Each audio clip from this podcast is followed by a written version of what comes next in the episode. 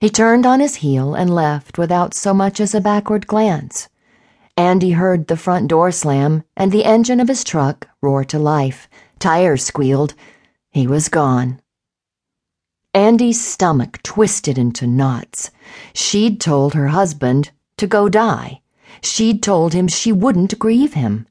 She'd spit those words at him out of hurt and frustration. Now she'd give anything to take them back but she couldn't. She'd have a better chance of returning the wine she'd spilled on the carpet back to the bottle. The tightness in her chest made it hard to breathe as she silently willed the car to drive past her house. Her silent plea went unanswered. Looking far too much like a hearse, the car sidled up to the curb in front of her Spanish bungalow.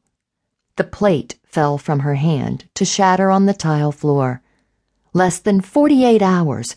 Tyler had been gone for less than 48 hours, and now a government vehicle was parked in front of her house. Please let it be a mistake. Please let it be someone from the government performing a background investigation on one of her friends seeking security clearance. She and the powers that be must not be on very good terms, for this plea also went unanswered, outright ignored, in fact.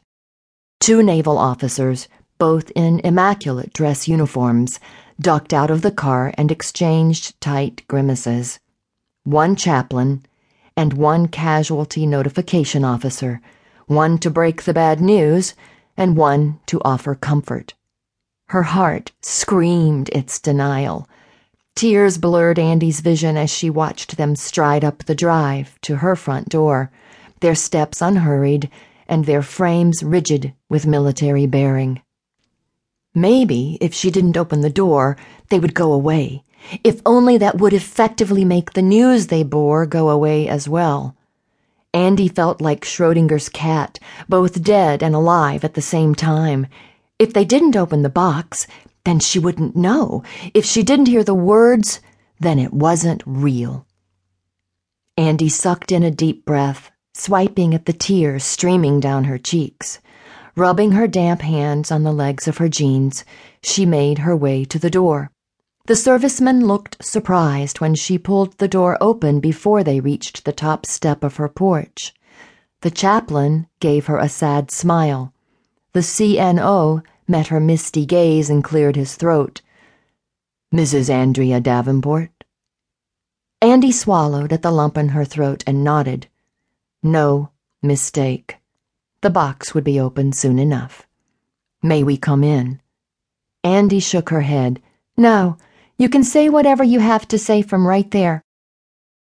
The CNO and chaplain exchanged communicative looks.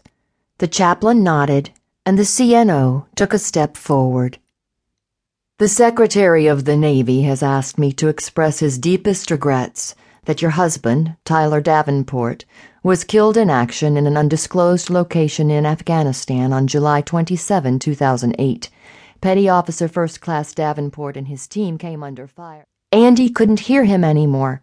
Part of her knew he was still talking, but she was blind, deaf, and numb to the world around her. The foundation on which she'd built her life crumbled beneath her in an instant. Tyler was gone, dead less than 48 hours after she'd told him to go ahead and die. She'd told him she wouldn't grieve him. How wrong she'd been.